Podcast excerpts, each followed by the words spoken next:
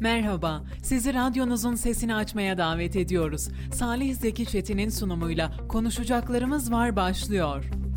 Efendim konuşacaklarımız var programından herkese mutlu akşamlar diliyorum ben Salih Zeki Çetin ve bugün 30 Aralık Cuma e, yeni bir yılın son yayın günündeyiz ve e, nasıl geçtiğini anlamadığımız o kadar hızlı gelip geçen bir 12 aylık süreci artık tamamlamak üzereyiz. Yarın 2022 yılının son günü ama cumartesi olması hasebiyle radyolarınızda e, olamayacağız. O yüzden bugün 2022'den son kez sesleniyoruz sizlere. E, programımız başladığı günden beri bizleri e, bıkmadan, usanmadan, sıkılmadan dinleyen siz değerli dinleyicilerimize e, ben ayrı ayrı teşekkür ederek bu programa başlamak istiyorum. Çünkü gerçekten e, uzun süre önce başladığımız konuşacaklarımız var programı. Sizlerden aldığımız geri dönüşlerle birlikte daha da güçlü, daha da kuvvetli bir hal aldı. Yeri geldi son dakika gelişmelerini, son saniye olaylarını sizlere aktardık. Yeri geldi geçmişte yaşanmış olan olayları yeniden konuşup anladığımız ve ölçüp biçip tarttığımız bir programı hep birlikte icra ettik ve e, nihayet de bugün itibariyle 2022'nin son yayınını gerçekleştirmiş e, olacağız. Bunu ifade edelim. E, biz 2022 yılında başladık programımızı gerçekleştirmeye. E, bu süre zarfında da dediğimiz gibi birçok konukla beraber olduk. Her birine ben ayrı ayrı teşekkür ediyorum. E, Genel Başkan Yardımcılarını ağırladık. Hem Zafer Partisi'nin hem Gelecek Partisi'nin e, kıymetli milletvekillerimizi ağırladık ki e, AK Parti milletvekillerinden ağırladıklarımız oldu. Yine belediye başkanlarımızı ağırladık. Siyasi parti ilçe başkanlarımızı ağırladık. Meclis üyelerimizi sıkça ağırladık ve e, milletvekillerimizden yine Sayın Baki Ersoy'da da telefonla bağlanan e, vekillerimiz arasındaydı programımıza birçok siyasiyi telefonla konuk aldık ve bu süre zarfında gerçekten bıkmadan usanmadan bizlere destek veren siz değerli dinleyicilerimize ben ayrı ayrı teşekkür etmek istiyorum. Ee, bir yılı böyle tamamlamış oluyoruz.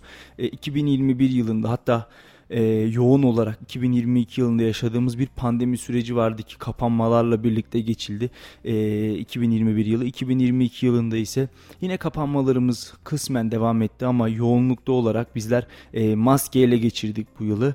Yine maske yasağının kaldırıldığı haberini de son dakika olarak Radyo Radar'da konuşacaklarımız var programında sizlere duyurmayı başarabilmiştik benim hatırladığım böyle satır başlarından hatırıma düşen olaylar e, bunlar. E, keyifli bir yıl oldu bizim için. Koşuşturması bol, e, heyecanı, aksiyonu bol bir yıl oldu.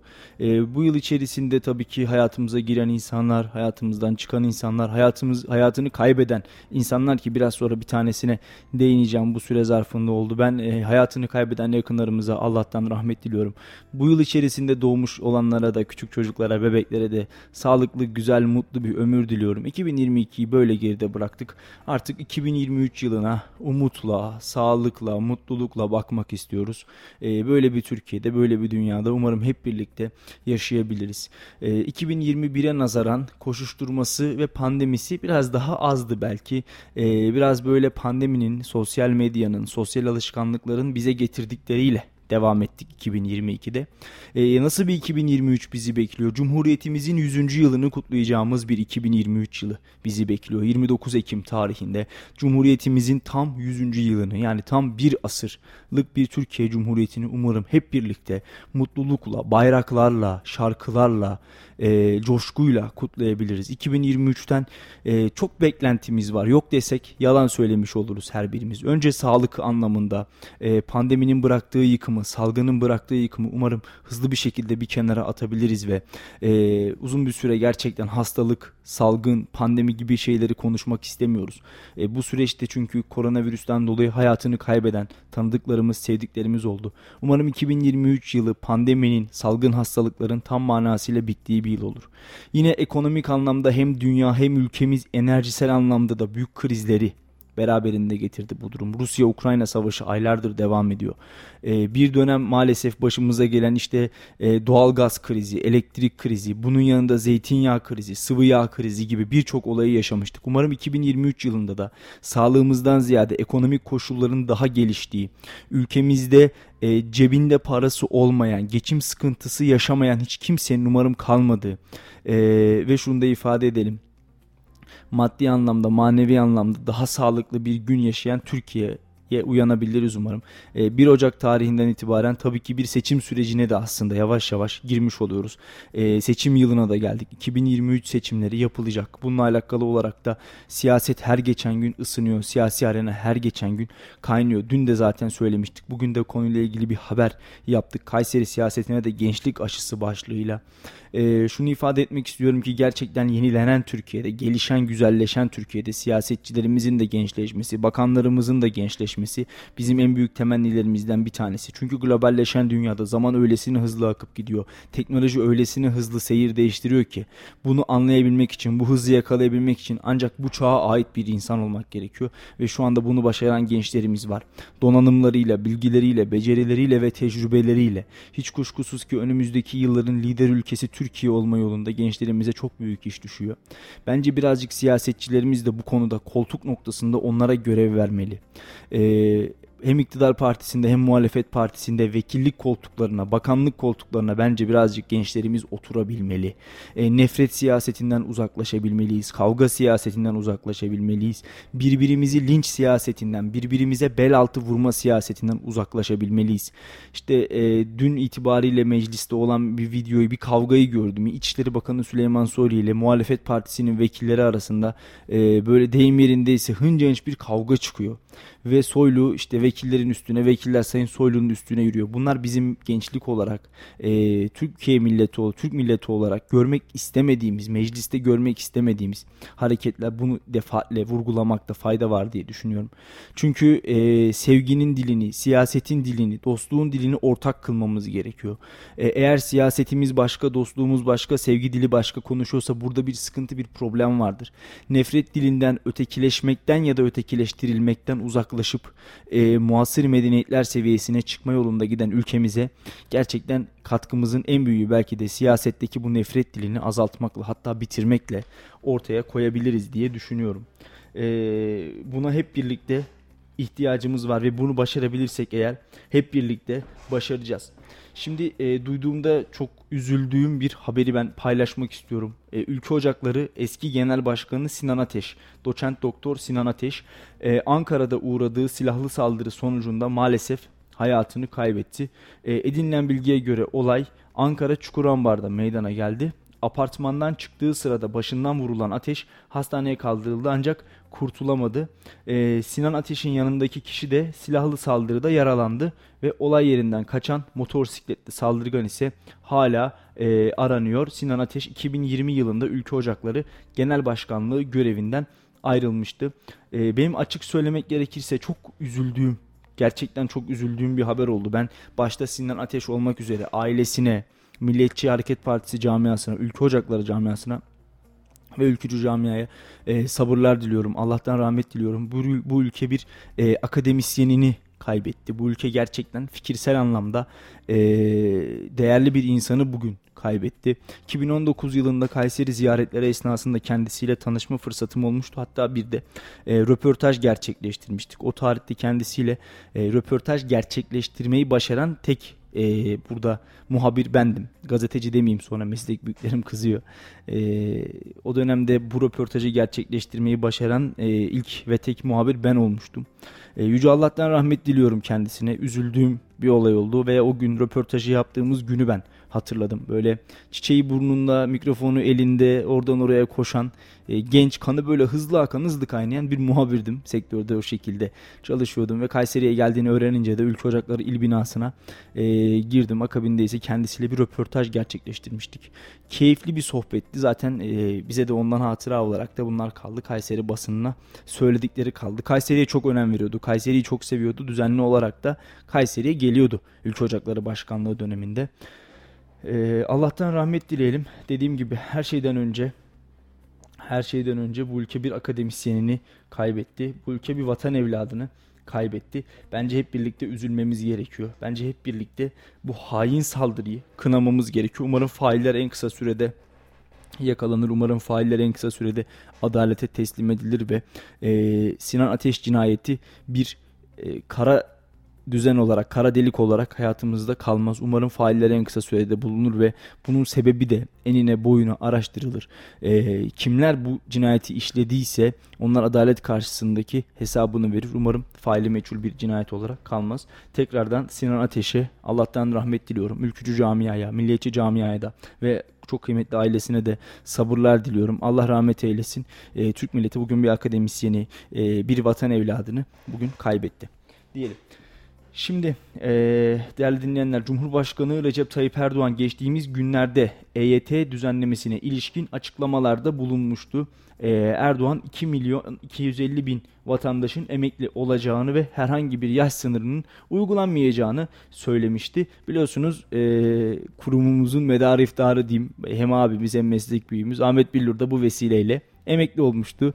E, hayırlı uğurlu olsun diyelim. Ahmet abi gibi nice emekli olan insanlar var ve e, SGK'nın önü kuyruklarla deyim yerindeyse doldu doldu taştı günlerdir. E, hatta öyle ki yarın cumartesi ama e, SGK'da mesai bitmeyecek, devam edecek. Oradaki personeller çalışmaya devam edecek ve bir açıklama geldi aslında konuyla ilgili. Gitmenize gerek yok. EYT için SGK'ya gitmenize gerek yok. E-Devlet üzerinden de bunları halledebilirsiniz şeklinde bir açıklama geldi. Çünkü e, doldu doldu taştı SGK il binalarının önü. Şimdi e, düzenlenen eski sistemde SSK Bağkur emekli sandığı ayrımı olmaksızın mevcut yapıdaki e, geçerli olan herkes yani e, SSK'dan Bağkur'dan ya da emekli sandığına bakılmaksızın e, geçerli olacağı söylenmişti. Şöyle Kayseri'nin İncesu ilçesine bağlı Çardaklı Mahalle Muhtarı Bekir Aydoğar da e, benim gibi birçok arkadaşım EYT'den yararlanamıyor. Biz 99 yılından önce sigorta başlangıcımızın olmasına rağmen sigorta primimizi tamamlamamıza rağmen şu an muhtarlığımızdan dolayı bağ kurulu olduğumuz için emekli olamıyoruz. Sistem bize diyor ki bağ kurulusunuz 9000 günü tamamlamanız gerekiyor. Bizler muhtar olduğumuz zaman Bağkur'a geçeceğimizi bilmiyorduk ama sigortalı olacağımızı biliyorduk diye konuşmuş. Muhtarlar da deyim yerindeyse hakkını istiyor. Şimdi bir e, biz de mikrofonlarımızı İncesu Çardaklı Mahalle Muhtarı Bekir Aydoğar'a uzatalım. Bundan önce sigorta başlangıcı olmamıza rağmen sigorta primimizi tamamlamamız, tamamlamamıza rağmen şu an muhtarlığımızdan dolayı, bahul olduğumuzdan dolayı emekli olamıyoruz. Sistem bize diyor ki bahulusunuz 9 bin günü tamamlamanız gerekir diyor. Bizler bahul olacağımızı bilmiyorduk ama sigortalı olacağımızı biliyorduk. Ben şu an hakkım en az daha 5 sene daha e, prim yatırmam gerekiyor.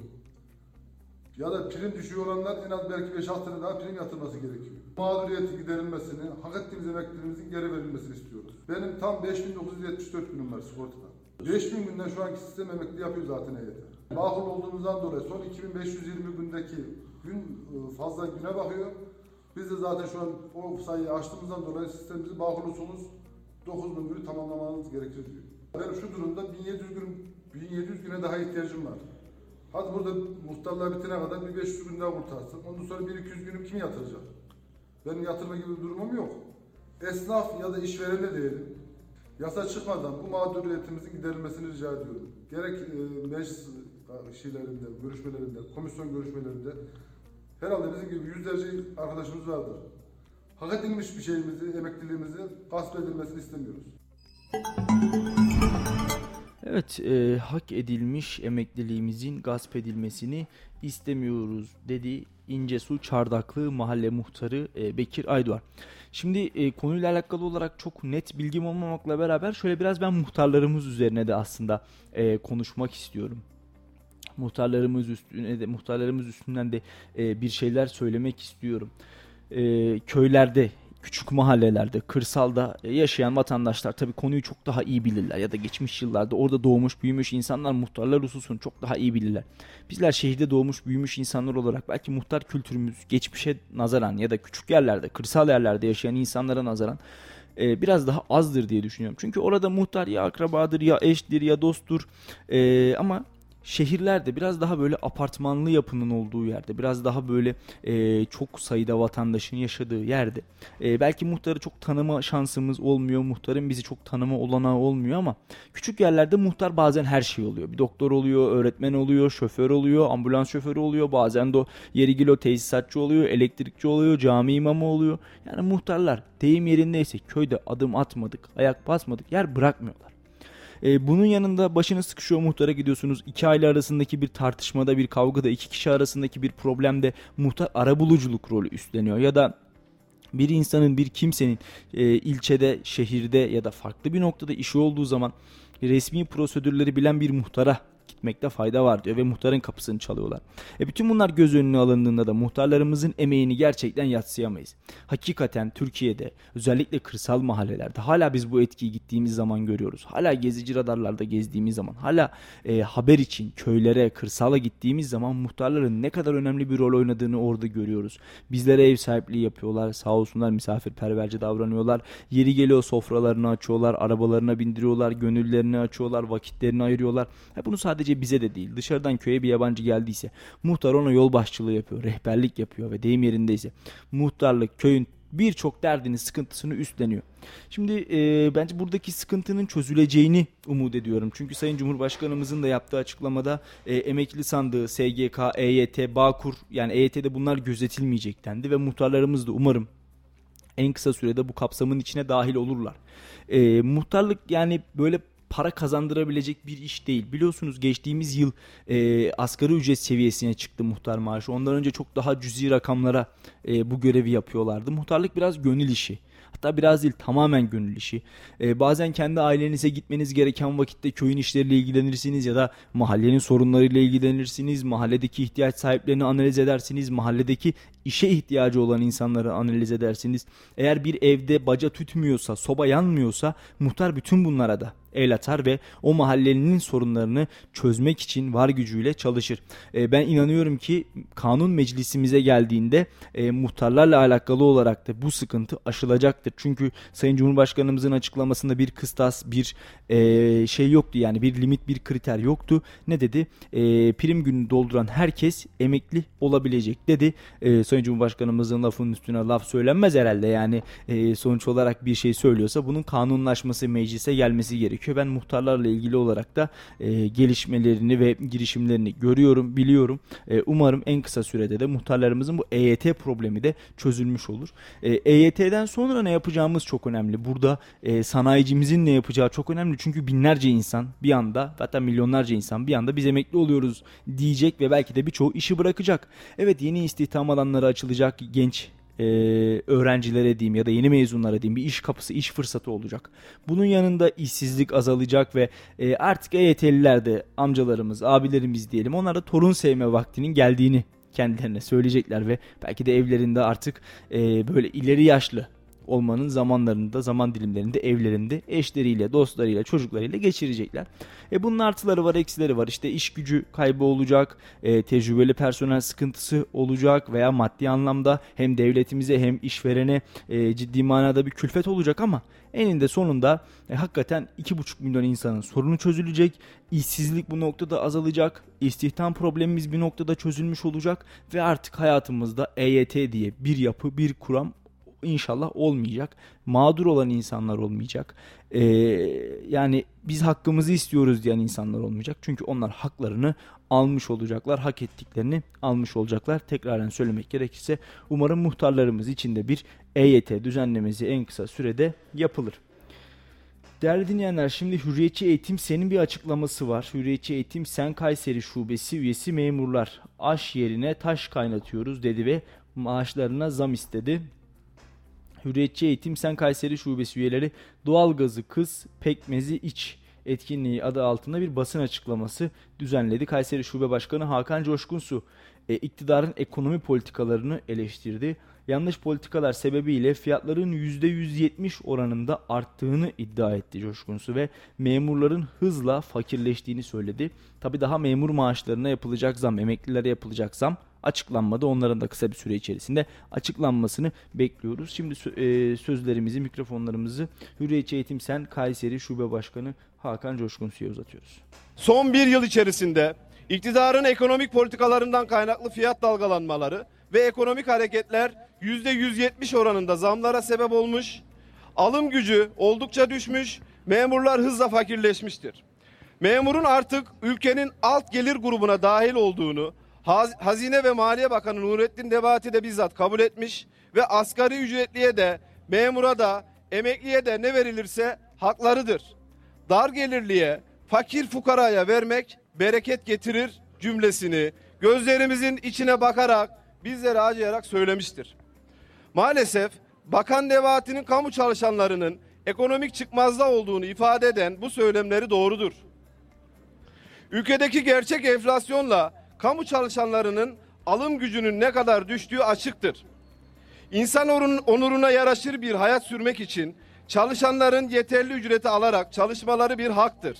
Ve ay sonunu getiremeyen, kirasını ödeyemeyen, faturalarını ödemekte zorlanan bir kamu çalışanının mesleğini sağlıklı şekilde yapabilmesi mümkün değildir.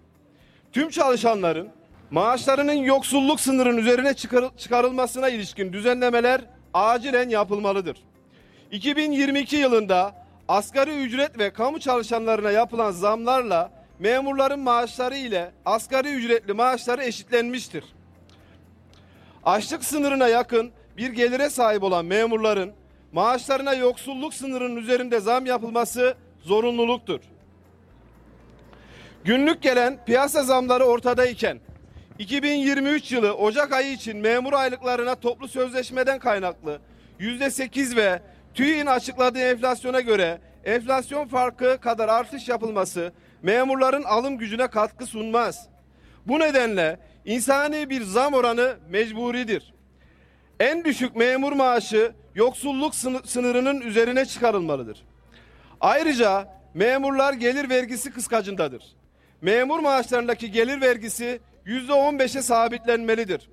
Zaten açlık sınırında maaş alan kamu çalışanının yüzde yirmi yedi oranında gelir vergisi ödemesi kaşıkla verilen zamın vergi kepçesiyle geri alınmasıdır.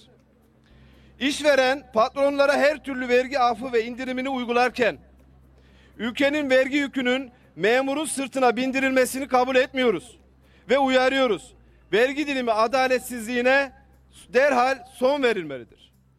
İşveren komediye dönen 3600 ek gösterge düzenlemesini öncelikli olarak gözden geçirmelidir. İşveren sarı sendikalarla yüzde iki sendikal baraj garabetini harcadığı zamandan daha fazlasını kamu çalışanlarının problemlerine ayırmalıdır. İşveren ve sarı sendikaların önceliği siyaseti dizayn etmek ve kendileri dışındaki sendikalara hile kurgulamak değildir. Birinci dereceden emekli olabilecek tüm kamu çalışanlarına 3600 ek gösterge düzenlemesi muhakkak yapılmalıdır.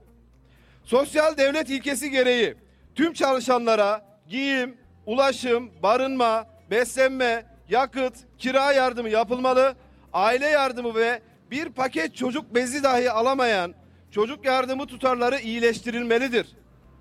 Görünen köy kılavuz istemez. TÜİ'nin açıkladığı enflasyonla çarşıda, pazardaki enflasyonun yakından uzaktan alakası yoktur. 6 ayda bir yapılan zam ve enflasyon fark ödemeleri daha birinci ayında erimektedir. Bu nedenle enflasyon farkı çalışanlara aylık olarak ödenmelidir. Eğitim çalışanlarının bir yıldır bizim söylemekten usandığımız gayet açık olan talepleri bir an önce hayata geçirilmelidir. Hürriyetçi eğitim sen olarak yeni vaatlerden ziyade ekonomik haklarımızın korunmasını ve kayıplarımızın telafi edilmesini istiyoruz. İşverenimiz olan devletin adil olduğunu, işçisi ve memuruna eşit değer verdiğini düşünüyor ve ayrım yapmayacağına inanıp memurları açlık sınırındaki bir maaş ve gelire mahkum etmeyeceğini ümit ediyoruz. Bu taleplerimizin yerine getirilmesi için Hürriyetçi Eğitim Sen kamu çalışanlarının içine düşürüldü. Asgari sefarete azami itiraz dönemini başlatmıştır. Hakkımız olan maaşın verildiği zamana kadar mücadeleye devam edeceğiz. 27-30 Aralık tarihleri arasında tüm illerde meydanlardayız. Kamu çalışanlarına sunulan haklar dünya standartlarına ulaştırılıncaya kadar mücadeleye ve iş bırakma dahil her türlü meşru eylemi yapmaya kararlıyız. Haklıyız, durmayacağız, vazgeçmeyeceğiz. Evet dedi e, Kayseri Hürriyetçi Eğitim Sen Kayseri Şube Başkanı Hakan Coşkun Su ve e, en düşük memur maaşının da en azından yoksulluk seviyesine gelmesi gerektiğini söyledi. Memurların çok fazla vergi ödediğini söyledi. E, değerli dinleyenler İlyas Kaplan da programımızın geri kalan kısmında bizlerle birlikte olacak. Sayın Kaplan hoş geldin. Hoş bulduk, iyi akşamlar. Hoş, iyi akşamlar abi nasılsın? İyiyim sağ olsun, sen nasılsın? Vallahi biz de iyiyiz, çalışıyoruz, e, yayınımızdayız. Sen de hoş geldin tekrar, sefalar getirdin. Hürriyetçi Eğitim senin bir basın açıklaması vardı. Hı hı. E, ekonomiyle alakalı olarak oluşan zamlardan dolayı e, iktidarın yapmış olduğu enflasyon yani sebep olmuş olduğu enflasyonu iddia etti. Hakan Coşkunsu, Hürriyetçi Eğitim Sen Kayseri Şube Başkanı ve e, memur maaşlarından çok fazla vergi alındığını söyledi. Aynı verginin işverenden alınmadığını, e, en büyük vergi yükünün memurda olduğunu ve bunu memurun sırtından alması gerektiğini söyledi iktidarın. E, bunun yanında da e, en düşük memur maaşının yoksulluk seviyesine gelmesi gerektiğini söyledi. Çünkü memurlar artık geçinemiyorlar. Alt kademe bir e, işçi sınıfı gibi kaldılar dedi. Sen ne düşünüyorsun abi memur maaşları hakkında? Ya aslında sadece memur maaşı değil genel olarak topyekun olarak onu konuşmak lazım ki e, işte sen de görüyorsun e, bir e, yarı kamu bile olsa yani yarı özel yarı kamu e, bir iş için e, bir İran açılsa bile oraya binlerce insan artık e, başvuru, başvuru yapıyor. Kesinlikle. Onun ziyadesinde e, sadece e, memur tabii ki e, memurun, e, emekçinin diyeyim ben daha doğrusu hepsini kapsayayım. Emekçinin e, maaşından kesilen vergilerin bence azalması gerekiyor. Evet. Bu asgari ücretli kardeşimizin de öyle e, ya da memur abimizin de öyle. Hepsinin e, bence bu olması gerekiyor. E, iş ne kadar azalırsa onların yükündeki e, sırtındaki yük de o kadar azalacaktır. E tabii ki e, bir nebze de artık yani e, şöyle düşünenler de e, olacaktır. Hani herkes e, yorganın ayağına göre uzatsın diye ama bazen yorgan çok kısa gelince ya da e, ayak uzun, boy uzun olunca. Boy uzun olunca bu sefer sıkıntı oluyor. Genelde boy uzun olmuyor ama yorgan, yorgan e, kısa mı oluyor? Küçük geliyor. E, o nedenle o insanları da düşünmek lazım. Ben geçtiğimiz günlerde yine sosyal medyada bir e, tartışma değil de böyle birkaç kişi arasında bir hafif bir gündem yapma çabası vardı. E, siyasi partilere verilen e, bu desteğin e, ben de e, onlardan yanayım. Yani siyasi partilere verilen destek e, onda bir oranında en az onda bir oranında azalmalı. Yani onların e, her zaman bütçesi giderek artıp e, kat be kat artarken e, senin benim e, karşıdaki e, esnafın veya e, işimizi yapan memurun vergisine maaşına gelen vergi e, onlardan daha fazla artıyor. Yani e, maalesef e, bir taraftan e, filler tepişiyor, diğer taraftan e, çimler eziliyor. Bunu görüyoruz. Şimdi abi memurluk dediğimiz zaman belki böyle hani e, her memur da %100 işini yapıyordur ya da %100 e, çalışıyordur, efor sarf ediyordur desek belki yanılırız ama e, çalışan, emek veren, çaba gösteren memurlarımızı da unutmamamız lazım. E, memuriyette de öyle meslekler var ki asla para için yapılmaz. Bunların başında tabii ki insan hayatını kurtaran sağlık çalışanlarımız geliyor pandemi sürecinde özellikle ortaya koydukları özverili mücadele, doktorlarımızdan hasta bakıcılarımıza kadar sağlık çalışanlarımızın yaptığı iş kesinlikle parayla yapılabilecek bir iş değil. Yine bunun yanında kahraman polislerimiz sınır ötesinde, sınırımızda bizleri koruyan ve burada bugün bu yayını rahat bir şekilde yapmamızı sağlayan ya da dışarıda rahatça dolaşmamızı sağlayan kahraman polislerimiz, sınırda nöbet tutan kahraman Mehmetçiklerimiz, Bunların bu insanların işi parayla yapılabilecek gibi bir iş değil.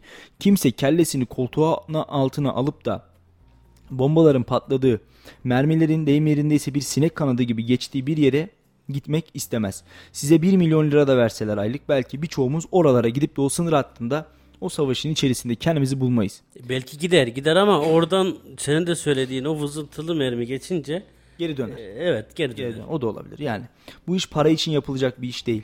Yine bunun yanında bizleri eğitim, öğretim yuvalarına alan, bizleri yıllarca annemizden babamızdan belki daha fazla eğiten, hayata hazırlayan, bilgi dağarcığımızda e, çok ayrı bir yere sahip olan her birinin hakkını ödeyemeyeceğimiz ve e, Büyük Halife Hazreti Ali'nin de söylediği gibi bir harf öğretenin 40 yıl kölesi olurum dediği gibi e, öğretmenlerimiz ki diyorum ya abi birçoğumuzun annesinden babasından daha fazla vakit geçiriyor yanında öğretmenlerimiz. Öğretmenlik mesleği ki parayla yapılabilecek işler arasında değil.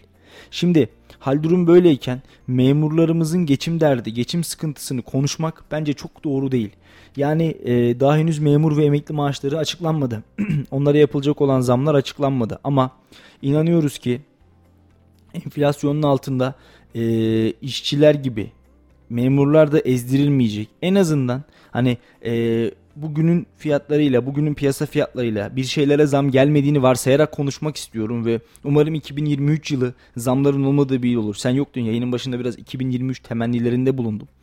E, memurlar da geçim derdini, geçim kaygısını düşünmeyecek şekilde bence hareket etmeliler. Düşünsene bir polissin veya bir askersin göreve gidiyorsun ama her zaman kafanın bir köşesinde ay sonu gelecek elektrik faturası, ödeyeceğin çocuğun okul taksidi ya da eşine bırakacağın 3-5 kuruş cep harçlığı kalacak.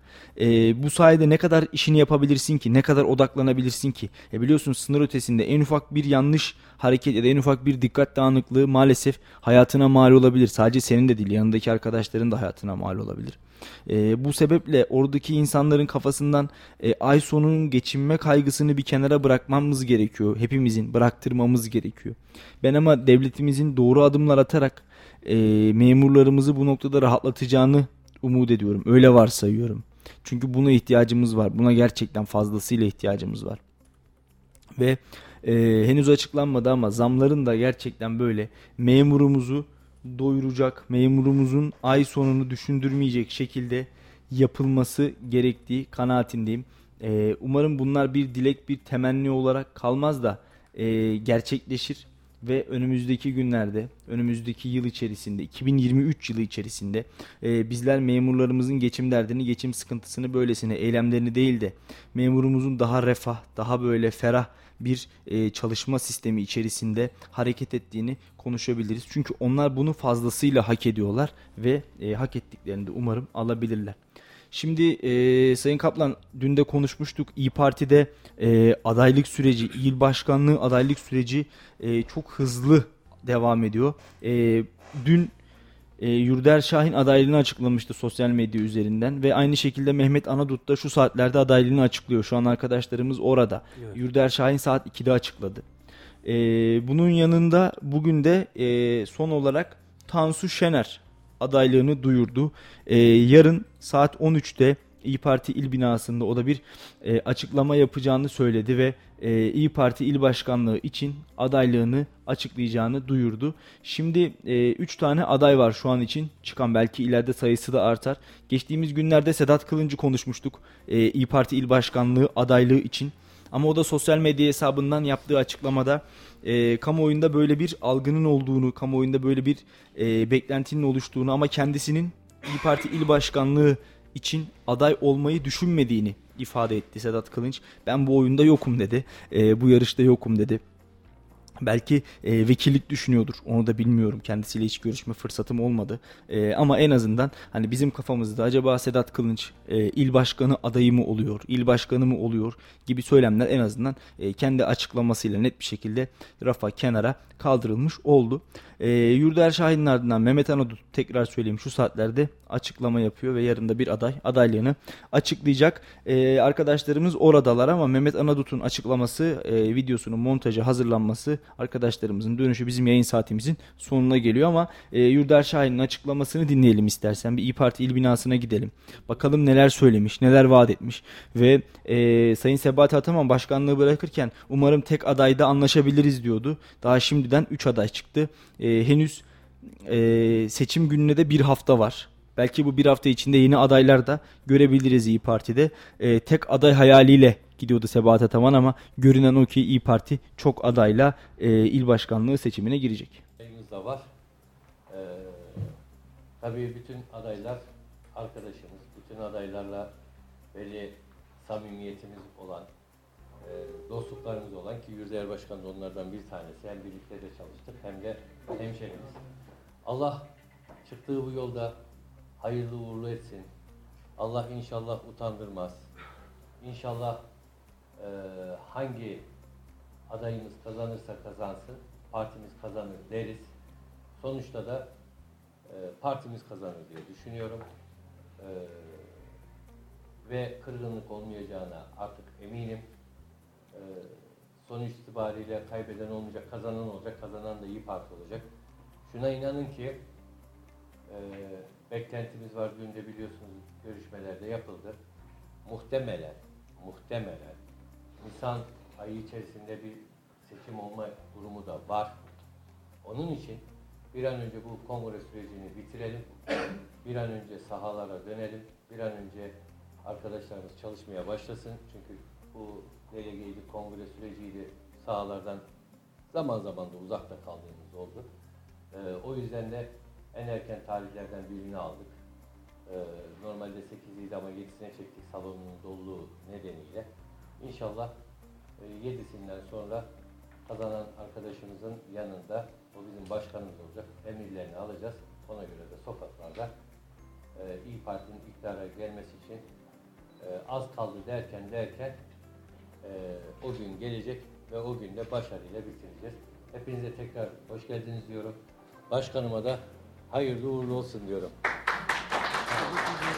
İyi Parti'nin kuruluşundan bugüne içinde yer almaktan onur duydum ve gurur duydum. İlk kurucu il divanında bulundum. Daha sonra Koca Sinan ilçe başkanlığı görevini üstlendim.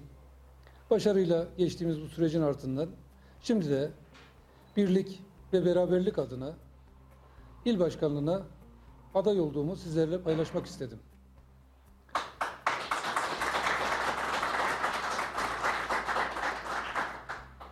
gerek dünya görüşüm, gerekse demokratik demokratik yapım gereği bu partide hiç kimseyi öteleştirmeden, hiç kimseyi dışarıda bırakmadan birlik ve beraberliği sağlayacağımı biliyorum ve ümit ediyorum.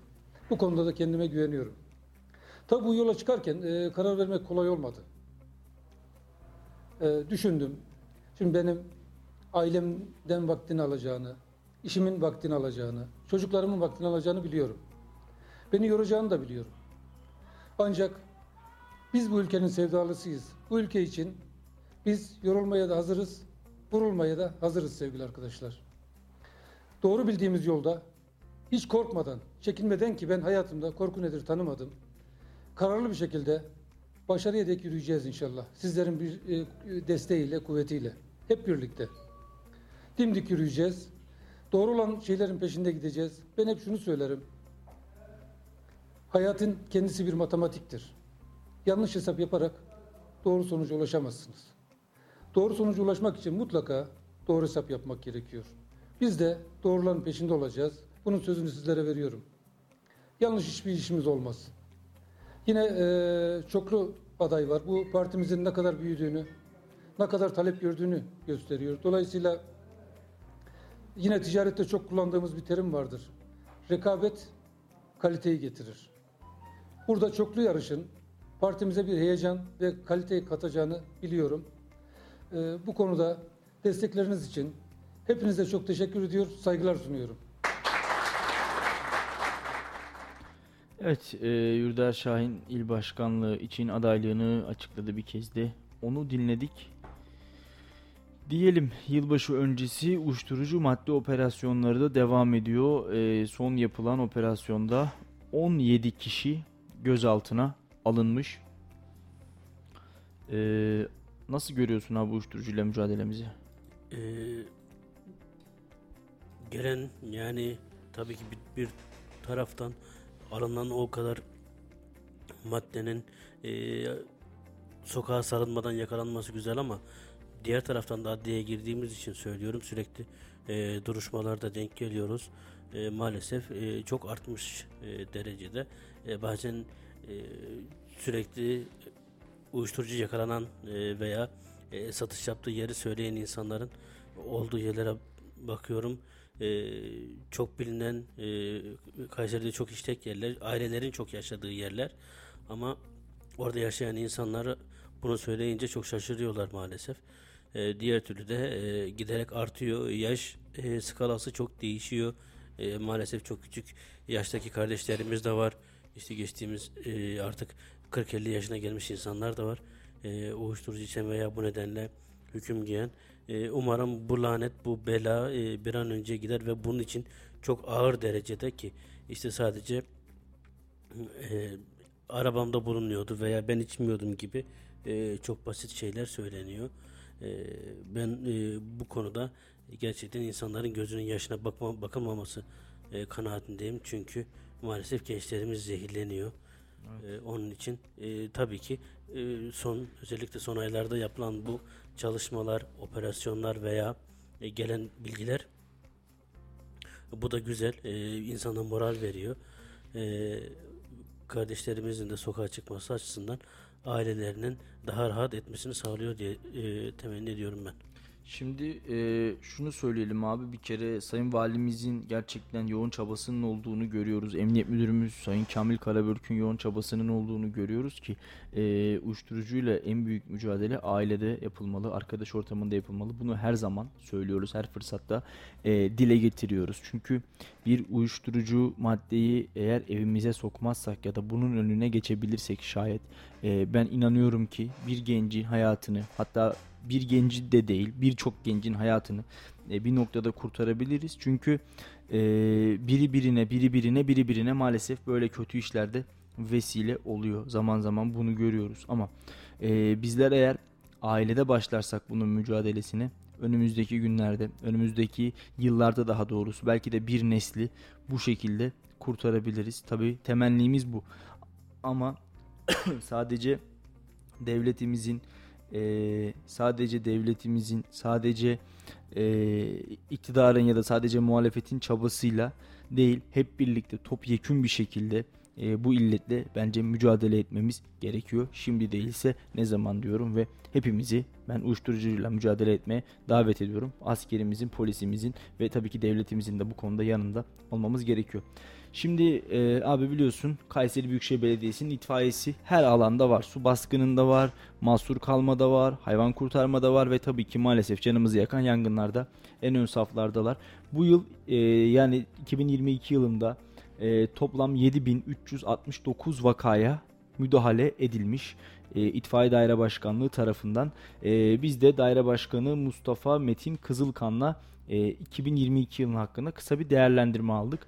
E, verilere göre 3281 tane yangına, 3169 kurtarma operasyonuna ki bunlardan 709 tanesi trafik kazası ve 210'u su baskını olmak üzere toplam 7369 vakaya e, müdahale etmişler.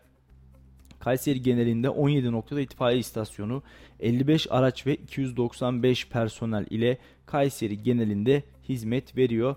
E, ellerine emeklerine sağlık. Onlar gerçekten bu şehir için yoğun bir çabayla mücadele ediyorlar. Yeri geliyor alevlerle, yeri geliyor sularla, yeri geliyor e, yüksekte kalmış bir hayvanla ya da bir insanla bir kurtarma operasyonunda kahraman itfaiyecilerimizi görüyor, görüyoruz. Şimdi ben e, mikrofonlarımızı da Kayseri Büyükşehir Belediyesi İtfaiye Daire Başkanı Mustafa Metin Kızılkan'a uzatıyorum.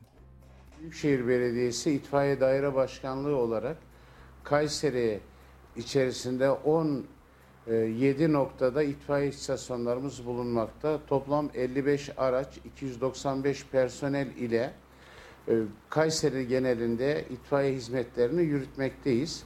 Genel olarak baktığımızda 2022 yılı son rakamlarına, son günlerine yaklaştığımızda toplam 7369 vakaya Kayseri Büyükşehir Belediyesi İtfaiye Daire Başkanlığı olarak müdahale ettiğimizi e, biliyoruz ve şu anda bunları tasnif ettiğimizde toplam 3281 yangın olayına, 3169 kurtarma vakasına, 709 e, trafik kazası ve 210 su baskınına itfaiye ekiplerimiz müdahale etmiş olup toplam 7369 vakaya ekiplerimiz müdahale ederek en kısa sürede oradaki mağduriyeti ortadan kaldırmıştır.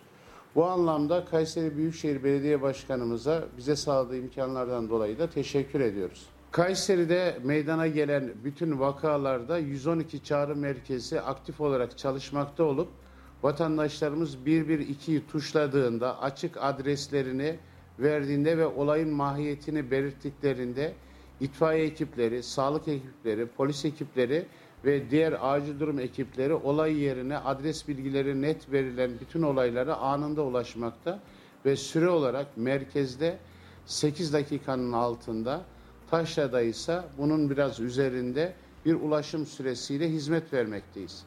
Vakaları genel olarak incelediğimizde şunlarla karşılaşıyoruz.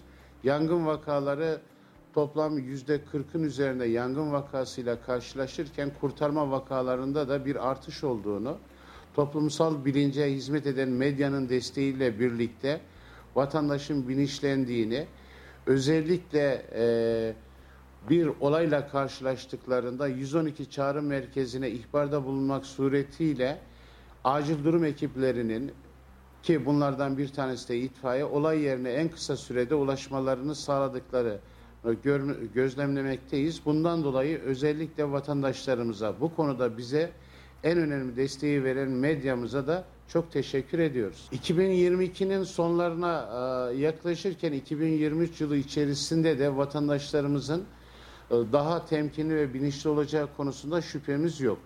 Bu anlamda medyamızın vermiş olduğu desteklerle, kamu spotlarıyla ve toplumsal bilince katkıda bulunan eğitim merkezimizle birlikte daha az vakayla karşılaşacağımızı düşünmekteyiz. Özellikle vatandaşlarımızın şu kış döneminde e, araçlarıyla hareket ederken kış lastiklerini takmış olmalarını, ihtiyaç duyulan yerlerde zincirleme e, araçların lastiklerine zincir takmak suretiyle e, kaygan zemin ve e, olaylarında herhangi bir trafik kazası olmaması konusunda uyarmak istiyoruz. Bu anlamda en önemli çarpanımız tabii ki bizim kahramanımız olan küçük çocuklar. Bunlar araçlara bindiklerinde anne ve babalarından kemerlerini takmalarını özellikle rica ediyorlar.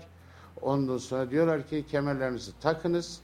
E, kontrolsüz vaziyette hareket edilmemesini, sürat yapmamaları konusunda uyarıyorlar. Bu anlamda da biz o küçük kahramanlarımızdan yine desteklerini bizden esirgememelerini istiyoruz.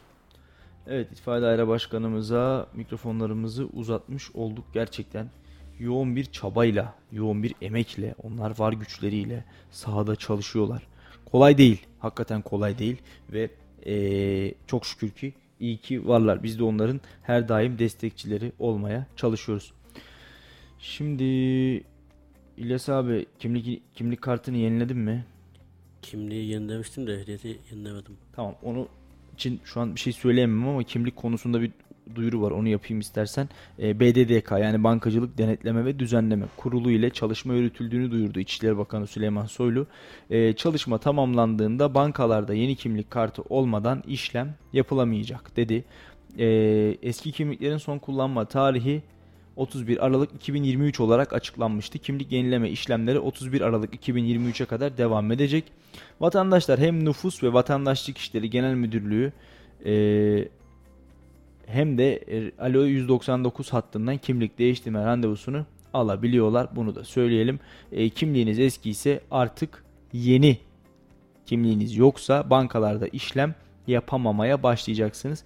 E, bizim insanımız son güne son dakikaya bırakmayı çok seviyor. Ben 2014 ya da 2015'te mi çıkmıştı bu yeni karar? 2016'da mı? İşte ilk gittim ilk hafta herhalde yenilemiştim ve e, hala da kullanmaya devam ediyorum. Yani son dakikaya son güne bırakmak bana çok makul ve mantıklı gelmiyor. Yine de erkenden gidip değiştirmek gerekiyordu. Ee, hani hala değiştirmeyen var mı diyordum. Sen mesela ehliyeti bile değiştirmemişsin. Ee, bence onu da hızlı bir şekilde değiştirsen evet, iyi olabilir. Değiştirdim de ufak tefek e, nedenler bir de hafta içi e, mesainin yoğun olması hasebiyle olmadı değiştiremedim. Adliyede olsa kimlik değiştirme yerin hemen gider değiştirirsin herhalde. Aynen. Peki. Ya da Kayseri Spor tesislerinde de olsa onu da gider değiştirir. Orası da olur.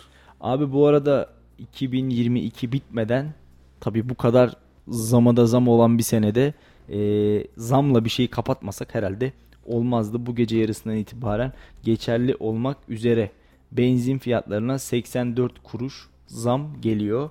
E, böylelikle İstanbul baz alınmış e, benzin motorun litre fiyatı 22 lira 2 kuruştan satılıyormuş. Benzin ise 18 lira 62 kuruştan. Gelen zamla birlikte benzin yine 19 liranın üzerine çıkmış olacak. Nasıl görüyorsun son zam diyelim herhalde. İnşallah yani yarın gelmezse. Evet inşallah gelmezse ki yani Kayseri'de de e, 19 e, lira 19 kuruş 20 kuruş gibi ya da 18 kuruş gibi e, o e, minvalde gidecektir. E, senin de söylediğin gibi inşallah bundan sonra artık başka bir şeye zam gelmez. E, ben e, Şubat'ta e, veya daha sonra e, Şubat Mart gibi e, bu tür e, diğer doğalgaz olsun, elektrik olsun bu tür şeylere de e, zam gelmesinden korkuyorum açıkçası. E, geçtiğimiz hafta yine konuşmuştuk bunu. E, sürekli aslında e, Brent petrol e, varil e, fiyatı düşerken e, bizim ülkemizde maalesef hala akaryakıt fiyatları artıyor. E, bu da artık e, düşünülmesi gereken, kafa yorulması gereken bir şey bence. Kesinlikle e, yani 2022 zamsız bir şekilde bizi terk etmiş olsaydı herhalde hatırım kalırdı. Brent petrolde 84 dolara gelmiş. E, dolar 18 lira 71 kuruştan, euro ise 19 lira 98 kuruştan işlem görüyor. Yani 20 liranın altında herhalde kapatmışız Bu artık. Zam yani. konusuna girince e, benim e, bir e, yakınım var kendisi yurt dışında. Evet. E, onunla konuştuk biz dün. E, aslında 8. 7. ay 8. ayda da buradaydı. E, biz onunla konuşurken ben e, bazı ürünlerin fiyatını arttım. E, artık o kadar da işte sürekli zamdan Türkiye niye sürekli e, zamdan dert yanıyor Türkiye'dekiler falan diyordu bana. E, ben de ona artık birkaç ürünün e, güncel fiyatını arttım. E, ağzı açık kaldı. Siz nasıl yaşıyorsunuz orada? Bunlar normal değil dedi. Artık zaten insanlar o kadar bu anormal tabloya o kadar alıştı ki ya da e, artık kafa yora yora e, kendi akıl sağlığını bozmamak adına insanlar bunu düşünmüyor. Almanya'da zamlar yok muymuş bu kadar? O Avusturya'da Avusturya'da zamlar yok muymuş? yani bilmiyorum bu kadar yok herhalde. Şeyi sorsaydım bizi kıskanıyorlar mı gerçekten? Vallahi hiç öyle kıskanıyor gibi bir hali yok. Durmuyor mu öyle? Çünkü ben e, ben bakıyorum sosyal medya paylaşımlarına da bir kesim var. E, sürekli olarak Avrupa'nın bizi kıskandığını savunuyorlar. E, yaklaşık olarak herhalde son 5-6 yıldır hep aynı şeyi söylüyorlar. Avrupa bizi kıskanıyor diye. Aslında onu oradakiler de söylüyor. İşte burada yaşam çok zor artık eskisi gibi değil diye ama e, Giderken de memleketinizin kıymetini bilin kuzularım deyip buradan Evet. gidiyorlar. Sonra yine tekrar gidiyorlar. Tekrar yani buraya gelen artık e, bir yatırım verip veya e, ülkeme döneyim e, bu sürekli söyledikleri e, sılaya rahim olayını biz e, hep görmüyoruz. Hep ağızda kalıyor. Evet. E, bunu da artık altını çizelim. Peki. Ee, şimdi şunu söyleyelim abi sen kesinlikle katılıyorum. Ee, gidiyorlar gittikten sonra geri geliyorlar sonra tekrar gidiyorlar tekrar geliyorlar. Ee, tabi isteyen istediği yerde yaşayabilir kesinlikle O dedi ki ben e, bir babasının arabası vardı. E, arabanın bir arızası nedeniyle satmışlar arabayı. E, 300 euroya verdik biz arabayı dedi. Ben de ona hani e, yazın hatırlarsın e, bir e, büyüme bir elektrikli şu iki kişilik e, scooter gibi o Ne elektrik- kadar da onların fiyatı? 31 Ee, bugün itibariyle e, biliyorsun e, İncesu Belediye Başkanımızın özel kalemi var Hakan abi. O da babasına böyle bir araba e, yani motor daha doğrusu düşünmüş. Seninle baktığımız yere götürdüm. Evet. Onu daha İsta- burada İstasyon böyle var değil. Caddesi'nde. E, 6 akülü e, kabinli 3 tekerlekli elektrikli motor ne kadar? 31 bin liraydı bak. Ne zaman 31 bin liraydı? Vallahi onu hatırlamıyorum artık. Geçen sene filan. Geçen sene var mıydı? O geçen sene bile değildi. Bu, bu yazdı galiba. Bu yazdı evet evet. Anneannene soru hatırlıyordur abi muhtemelen. o hatırlamaz da. Hatırlamaz. Evet. Aldın mı sen? Almadın. Yok alamadık. Tamam. 45 bin lira. Bugün son aldığımız fiyat 45 bin TL. Seninle baktığımız 31 bin liralık motor var ya Evet. 45 bin lira olmuş. Ve e, yılbaşından sonra da yaklaşık 3-4 bin lira daha üzerine koyacakmış. Yani 50 bin lira civarına gelecek. 50 bin liraya ben e, bir marka vereyim mi? Opel Corsa almıştım abi. 1.3 motor, dizel, multijet filan. E, hatasız, boyasız, kusursuz. Yaklaşık 3 yıl kadar evvel. Şu anda 3 tekerlekli elektrikli motoru 50 bin liraya alıyorsun. Hatta ben 48 bin liraya almıştım Opel Corsa'yı. Yani e, inanılmaz rakamlar değişti. inanılmaz rakamlar arttı. Ama hani ben bazen Twitter'da söylemleri okuyorum. Avrupa bizi kıskanıyor diye. E, herhalde kazan ayağı çok da öyle değil. Onların çok da bizi kıskandığı yok. E, bunu da buradan bir kez daha ifade etmiş E, Ne, olalım. ne desen e, artık düşüncesini veya e, fikrini değiştiremeyeceksin o insanların. O nedenle e, çok e, konuşmaya gerek yok. Ben e, bu söylediğin şeyi keşke e, onu bilseydim e, bu ya- yakınıma da atardım. Çünkü biz onunla konuştuğumuzda e, Türkiye sürekli bazı konularda oradan gelenler ya da e, siz sürekli e, bu konuda şikayet ediyorsunuz deyip e, sanki biraz işi büyütüyorsunuz demişti. Evet. E, ben de al o zaman Neşet dedim. Sana fiyatlar bunlar. Evet. Öyle deyince e, bir e, şok olmuştu. Onlar şu- şunu diyor. E, işte biz genellikle yani yurt dışından gelenler biz döviz bürosunda parayı bozduruyoruz. Daha kazancılardan çıkmadan para bitiyor. E, siz nasıl yaşıyorsunuz diyorlar. İşte onu buradaki insanlar da bilmiyor. Sürekli bir e, koşturmacayla sürekli bir yeri kapatma ya da e, ip üstünde yürüyen cambaz misali e, insanlar e, hayatını idame ettirmeye çalışıyorlar. Evet. Şimdi e, şunu da göz önünde bulundurmak gerekiyor. Benim de bir tanıdığım Almanya'dan gelmişti. E, işte parayı bozdurdu ve e, bir ay boyunca burada yaşamaya devam etti. İşte atıyorum e, 10 bin euro ile geldi 1000 euro bozdurdu. Onu harcadı. E, sonra tekrar döviz bürosuna gitti. 1000 euro daha bozdurdu. Tekrar geldi filan. Harcadı harcadı harcadı. 3 ayın sonunda abi yalan olmasın yarısına yakın bir mevlayı harcamış elindeki paranın. Sonra bana dedi ki bak dedi Salih bir buçuk iki aydır buradayız. Harcıyoruz harcıyoruz harcıyoruz harcıyoruz. İşte 10 bin euro ile geldim. İşte elimde 5 bin kaldı. 5 bini harcadım. Ee, ben dedi bu 5 bini bozdurduğumda örnek veriyorum 70 bin lira ediyordu. Attım. Şu anda dedi ee, o kadar ben buradayken dedi euro zamlandı ki euro değer kazandı ki Türk lirası değer kaybetti ki dedi. Şu anda 5000 euro da benim bozdurduğum total paradan daha fazlası ediyor. Yani Türkiye'de dedi geldim 2-3 ay kaldım harcadığım, yediğim, içtiğim, gezdiğim bir miktarda para harcadım. Ama dedi hala ben elimde kalan parayı bozdursam buraya gelirken elimde olan Türk lirasından daha fazlasına sahibim. Bu para kimden çıktı? Senden. Senden çıktı, benden çıktı, memurdan çıktı, emekliden çıktı, ondan çıktı, bundan çıktı. Birilerinden çıktı. Ama birçok gurbetçi burada ücretsiz bir şekilde kaldı birkaç ay. Buna hepimiz şahit olduk. Ya da bir gurbetçi demeyelim, turist diyelim. Evet. Sanayi elektriğine geçtiğimiz aylarda çok ciddi zamlar yapılmıştı. Bugün bir haber geldi ve sanayide kullanılan elektriğe %16 indirim yapıldı. Bu indirim de 2023 yılının ilk 3 ayında geçerli olacak. Mesken abonelerine de zam yapılmayacak. Yani abi ben eee, söylemiştim. Umarım seçime kadar zamlar yapılmaz demiştim. Bu umutlarım doğru çıkıyor herhalde.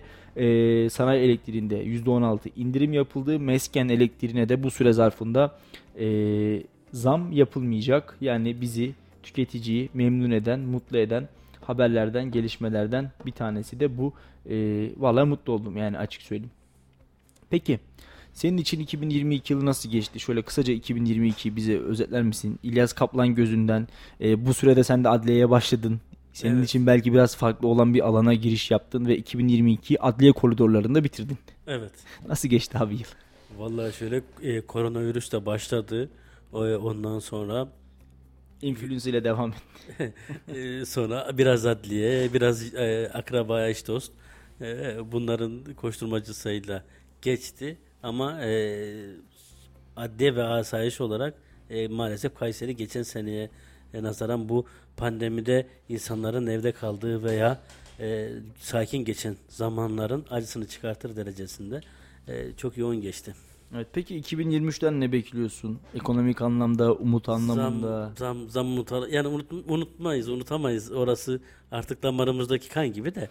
E, yine en azından biraz böyle kendini azaltırsa, etkisini azaltıp biraz da özle, Azal- azalacak biraz da öz, Bak, biraz da özlememize sağlarsa bir de zam- tabii zamı ki özleyelim azıcık. dün de söylediğimiz gibi yöneticilerin böyle sürekli birbirlerine saldırması. Evet. Yani. Daha dün Soylu ve e, Evet. CHP grubu kavga etti. Bakan Soylu CHP grubunun üstüne yürüdü falan. Yani gerek var böyle siyasi hamlelere. İşte İşte ölümlü dünya da biz onu unutuyoruz. bazen Tra- Trafik, bazen Trafikte unutuyoruz, ticarette unutuyoruz. ama Sayın Cumhurbaşkanımız onu hatırlıyormuş bak. Hatırlıyor muymuş? AK Parti, mu? AK Parti Genel Başkan Yardımcısı Numan Kurtulmuş bir özel bir te- yani ulusal bir kanalda yaptığı açıklamada Sayın Cumhurbaşkanımız fani olduğunu hatırlıyor dedi. Ya bunu Sayın Cumhurbaşkanı hatırlıyorsa herhalde bakanlar da hatırlıyordur diye düşünüyorum. İnşallah birileri de duyup nasıl ya dememiştir diye umuyorum ben. Yok yani ben böyle bir açıklamanın nasıl yapıldığına eee, şaşırmış vaziyetteyim. Çünkü her daim eee, hadislerinden örnek verdiğimiz, ümmeti olduğunu söylediğimiz Hazreti Peygamber'in eee, vefat ettiği 63 yaşı hesap edersek ya da işte onun da ölüp bu toprakları, bu dünyayı terk ettiğini hesap edersek bence herkes öleceğini biliyordur, herkes öleceğini. Yok ama bazıların öylece unutuluyor yani. Unutuluyor, Bazen evet. böyle bir şey oluyor.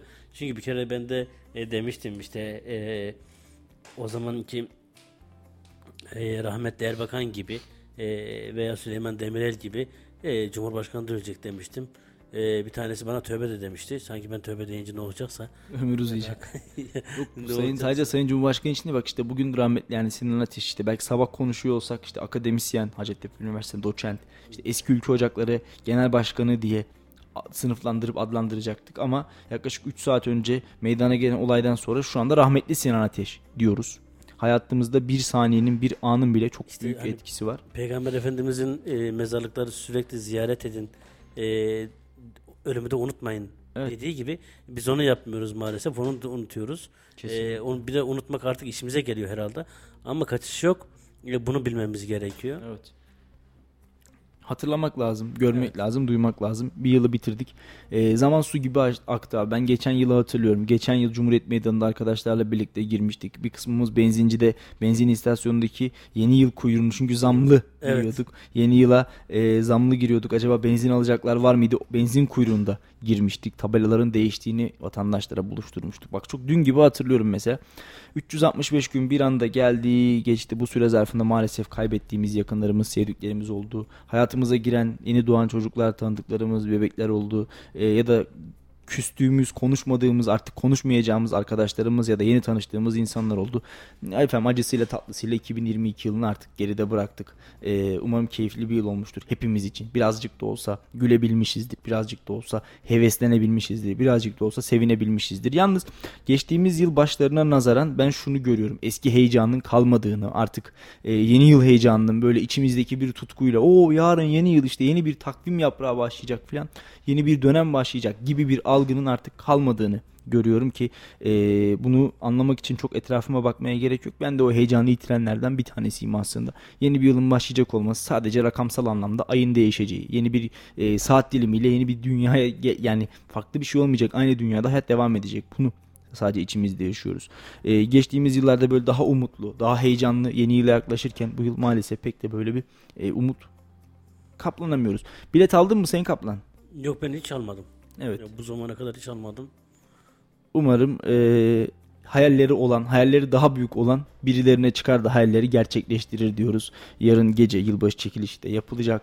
Değerli dinleyenler acısıyla, tatlısıyla, sevinciyle, üzüntüsüyle bir yılı geride bıraktık. Umarız 2023 yılı e, bizler için Umarım 2023 yılı e, bizler için 2022 aratmaz. E, umut ediyoruz ki 2022'de kaybettiğimiz ne varsa 2023'te 3 kat 5 kat fazlasını kazanırız ve 2021'in 2022'nin bizden aldığı ne varsa 2023 hepsini toplar getirir ve fazlasıyla önümüze koymayı önümüze sunmayı başarabilir diyorum ve İlyas Kaplan 2022'nin son sözlerini alabilir miyim? E, Valla ben de herkesin e, hem birbirine sebat etmesi hem de e, biraz önce de söylediğimiz gibi yani ölümü unutmadan e, insanların gereksiz e, tartışmayla, gereksiz e, sinirle, kavgayla yaşamamasını e, diliyorum. E, herkesin ağız tadıyla e, bir ömür sürmesini diliyorum.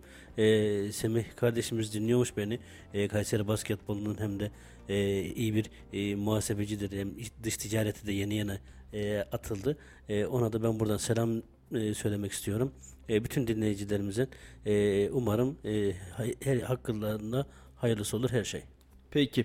Ee, teşekkür edelim. Yayınımızı kapatalım. Bu yıllıkta, bu bölümlükte, bu haftalıkta bizden bu kadar diyelim ama şu meşhur espriyi yapmadan da mikrofonu bırakmak istemiyorum. Ee, bütün dinleyicilerimize ben seneye görüşürüz diyorum. Mutlu akşamlar.